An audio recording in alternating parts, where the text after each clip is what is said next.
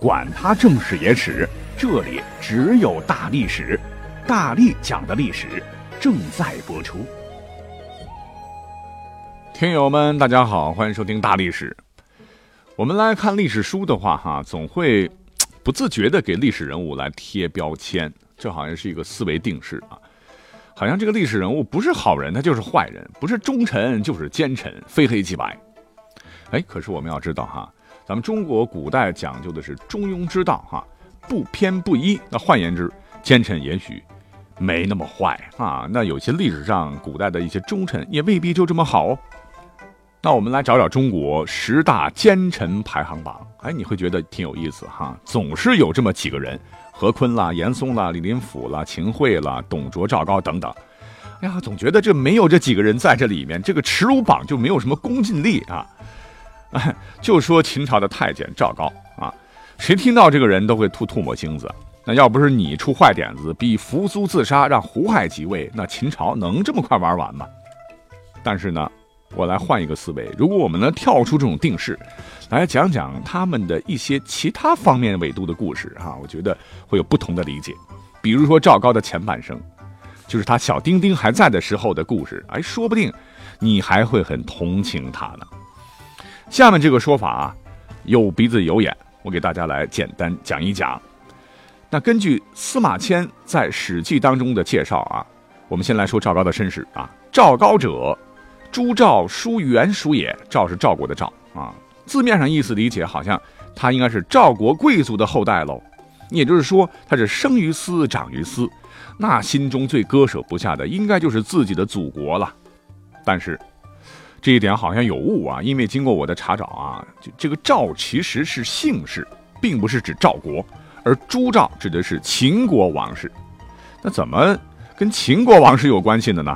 因为秦王室虽然姓嬴，却又以赵为氏，这是古代的一个姓氏的习俗。根据《史记·秦本纪》中的明确记载啊，秦之先为嬴姓啊，他的祖先。然秦以其先造父，就是那个给周拗王当马夫那位。封赵成为赵氏，《史记·秦始皇本纪》更明确地说：“嬴政即生，名为政，姓赵氏。”也就是说，关于他的介绍，哈，朱赵叔元属也。也就是说，赵高是秦王室的远支。哼，那既然是远支了，战国七国之间啊，一直是通婚不断，谁是谁的亲戚，那关系多了去了哈。但是无论怎样讲啊。小赵高啊，从小呢就是一个天资聪慧、喜欢读书的孩子。当时全家父母兄弟六口人，生活是其乐融融的。但是不曾想啊，秦国要统一六国，赵国他就是不服软，是秦国的眼中钉。秦王就派白起带兵攻打赵国，而赵国民众也是自发的保家卫国，抵抗秦军。赵高的父亲对国仇家恨，那也是毅然决然呐，带着四个儿子上了战场。家里头只留下了赵高母亲和小弟弟赵成，结果怎样？大家都知道，秦国赵国一场长平之战打下来，赵国被彻底打残了。白起呢，又将赵国军队四十万人全部坑杀，而这四十万的累累白骨当中，就有赵高他爸和四个亲爱的哥哥。你想啊，一家六口人，昨天还是父慈子孝、其乐融融。转眼间是阴阳两隔，幸福的家庭是土崩瓦解，天塌了，顶梁柱没了。那消息传回，赵高的老妈真是当场哭晕了过去。我想，面对这样的家庭变故啊，年幼的赵高不会这么轻易的忘掉这刻骨的仇恨吧？当时他一定是发誓了，一定要为父亲们报仇。不久啊，赵国沦陷，而赵高母子三人被抓了秦国当奴隶，奴隶。那就是猪狗啊！赵高的母亲身体不好，干活慢啊，受到了肉刑，变成了残疾人，不久就死了。父母双亡一时间，赵高抱着可怜的弟弟赵成，我想他心里边除了悲痛，还有更多的是仇恨的怒火。所谓是成大事必先苦其志啊！那赵高怕被别人害死，就把这个仇恨埋在了心里，一门心思就想着要报复害自己家破人亡的秦国，为亲人们报仇。因为他很聪明哈，工作能力强，又对法律了如指掌，所以被秦始皇相中了，想重用他。但是呢，他毕竟不是秦国人啊，秦始皇就派人阉了赵高。又怕他不能全心全意的侍奉自己，为己所用，又杀了赵高在秦国娶的妻子和生的女儿，还有他的弟弟赵成。So 啊，之后的秦国发生的事儿大家都知道了哈。如果这就是一个基督山伯爵的故事，那明末清初的大诗人屈大均的诗“可怜百万死秦孤，只有赵高能雪耻。赵高生长赵王家，泪洒长平作血死。报赵近亲秦献郡，报韩只得博浪沙。”那看来的话，那古人对于赵高的历史定位也是有所分歧的。那这么说来，赵高还应该是个忠烈了哈，不忘国仇家恨。所谓是君子报仇，十年不晚哈，有种。那要是没有赵高这么能够祸害秦朝啊，江山怎么可能轻而易举的落到刘邦手中呢？那汉家子弟还得要感谢赵高老人家的一臂之力呢。那刚才说了啊，司马迁所述的赵高的身世啊，赵高者，朱赵叔元属也。那很多学者也认为，秦朝覆亡最主要的原因就是赵高乱政。西汉的著名的作家哈叫桓宽，他在著作《盐铁论》中就说：“秦使赵高直沛而覆其车。”也就是说，秦王朝的翻车就是因为错误的使赵高掌握了驾马的这个嚼子和缰绳。唐代的文学家柳宗元，明代思想家李治也认为。秦朝的二世而亡，是因为胡亥任赵高。嗯，那看来赵高的所作所为，什么篡改遗诏啦，逼死扶苏啦，剪除功臣，指鹿为马，妄图称帝等，那随便抽出一条，那都是祸国乱政的罪行。难道这一切，我在想，都是源于赵高对于秦让自己国破家亡、妻离子散带来的巨大心理创伤吗？所以他有目的的杀尽嬴氏子孙来为自己报仇吗？哎，那如果是真是这样的话，我们要确实对赵高要报以同情了。当然，以上内容啊都是史学界的观点啊，百家争鸣吧。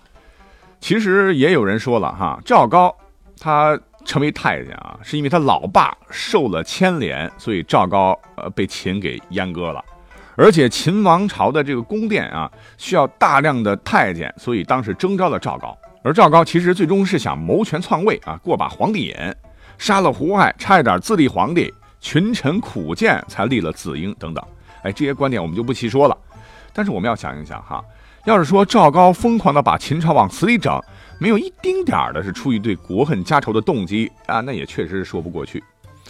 总之啊，赵高成太监被招进宫前，他的身世令人同情。也许是出于仇恨，也许不是。那他在一定程度上确实是加速了秦朝的灭亡。取而代之，坐上龙椅的刘邦心里头。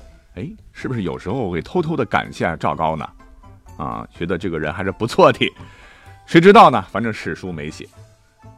好，说到奸臣，其中有一个人绝对少不了他，那就是严嵩。明史把严嵩列为明代六个奸臣之一啊，说他义媚上啊，窃权罔利。但是我们可以看看严嵩最终的临终的遗言，那可真是带着无尽的委屈、不甘心和愤懑啊，到另一个世界去的。我们都知道，严嵩一生侍奉的皇帝是明世宗，也就是嘉靖皇帝朱厚熜。那这个皇帝在历史上也是个名声很差的皇帝。我们来谈谈这个朱厚熜啊，你会发现啊，也得用两分法，跳出思维定式。我们来看看朱厚熜的前期政绩，答卷相当不错。前期啊，嘉靖皇帝是。立革前朝石壁，重用前朝重臣，杀死了武宗，就是那个建了豹房享乐的那位的亲信钱宁等，还土地于民，鼓励农耕，治理水灾，太除军校将役十万余人，极大的缓解了当时激烈的社会经济矛盾，从而出现了嘉靖中兴的局面。而历史上定位嘉靖是在位四十五年，史称中才之主。木材的材什么意思呢？不坏也不好。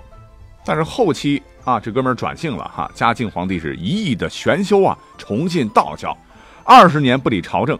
方士道士们也利用这个世宗梦想长生不死和灵瑞现象的迷信啊，履行诈骗之术，万般愚弄嘉靖。那个资质不凡的朱厚熜就不见了。再加上这个人的性格上是喜怒无常、刚愎自用啊。年仅三十岁就退出了朝廷和紫禁城的生活啊，住进了皇城西苑的永寿宫，很少与官僚们直接接触。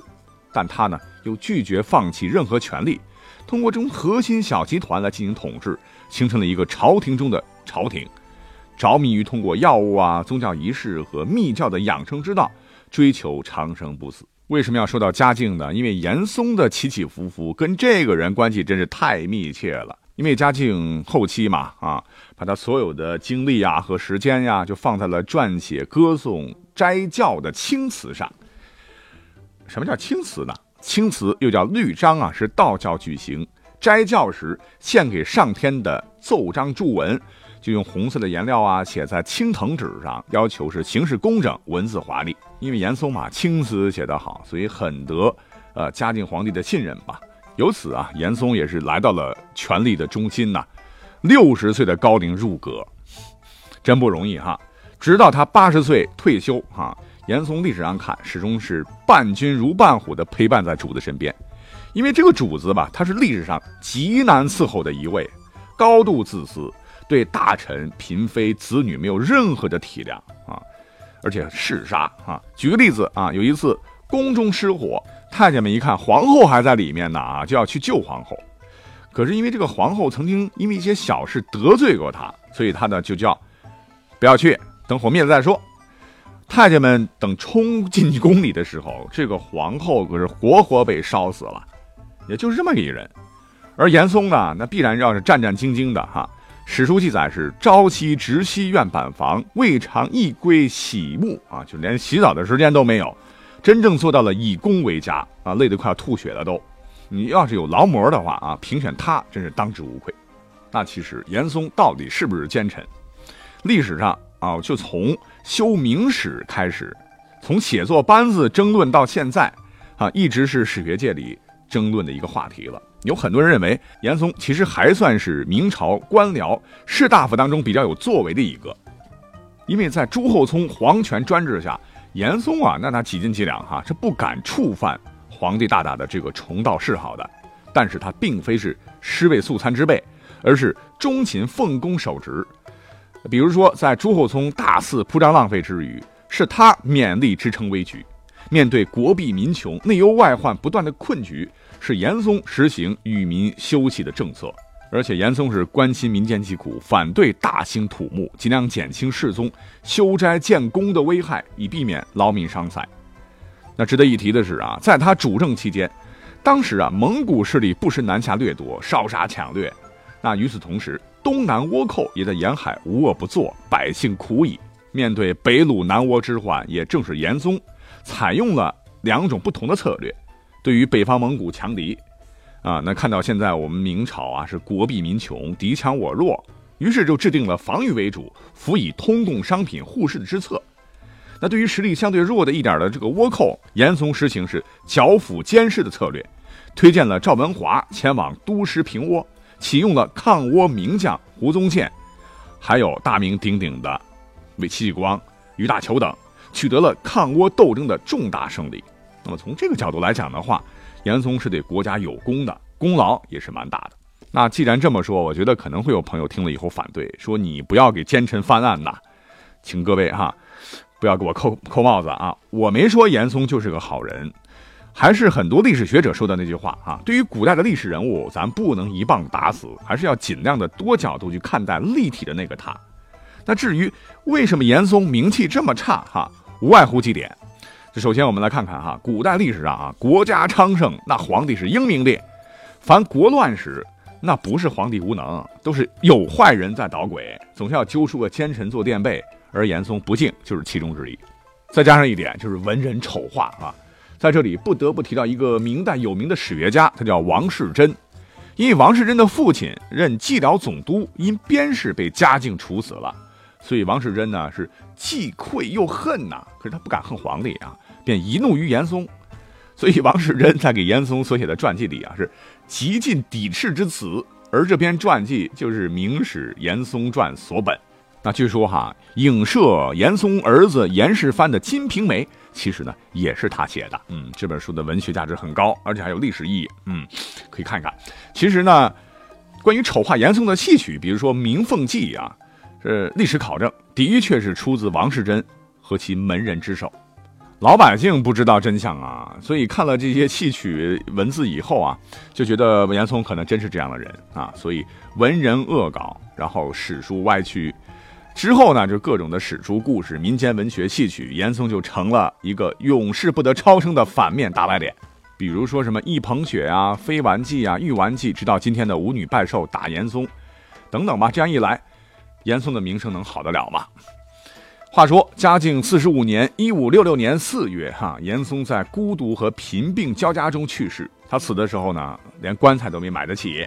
临死前，他艰难地写下了他平时写的字很好看啊，写下几句话：“平生报国为忠志，身死从人说是非，至彼而亡。”哎呀，历史人物怎么这么悲催呢？哈，我觉得过我们老百姓的小日子就好。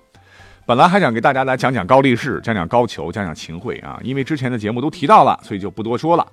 那再次强调的是啊，本期节目不是想翻案，只是想给大家提供一种看历史的角度。哎，尤其是古代历史人物，人性很复杂嘛，哈，我们要多角度、多思维的去审看他们，一定会给你一种耳目一新的读历史的乐趣。哎，这样的历史书读起来才不会枯燥，你说是吗？好，感谢收听本期节目，下期再会。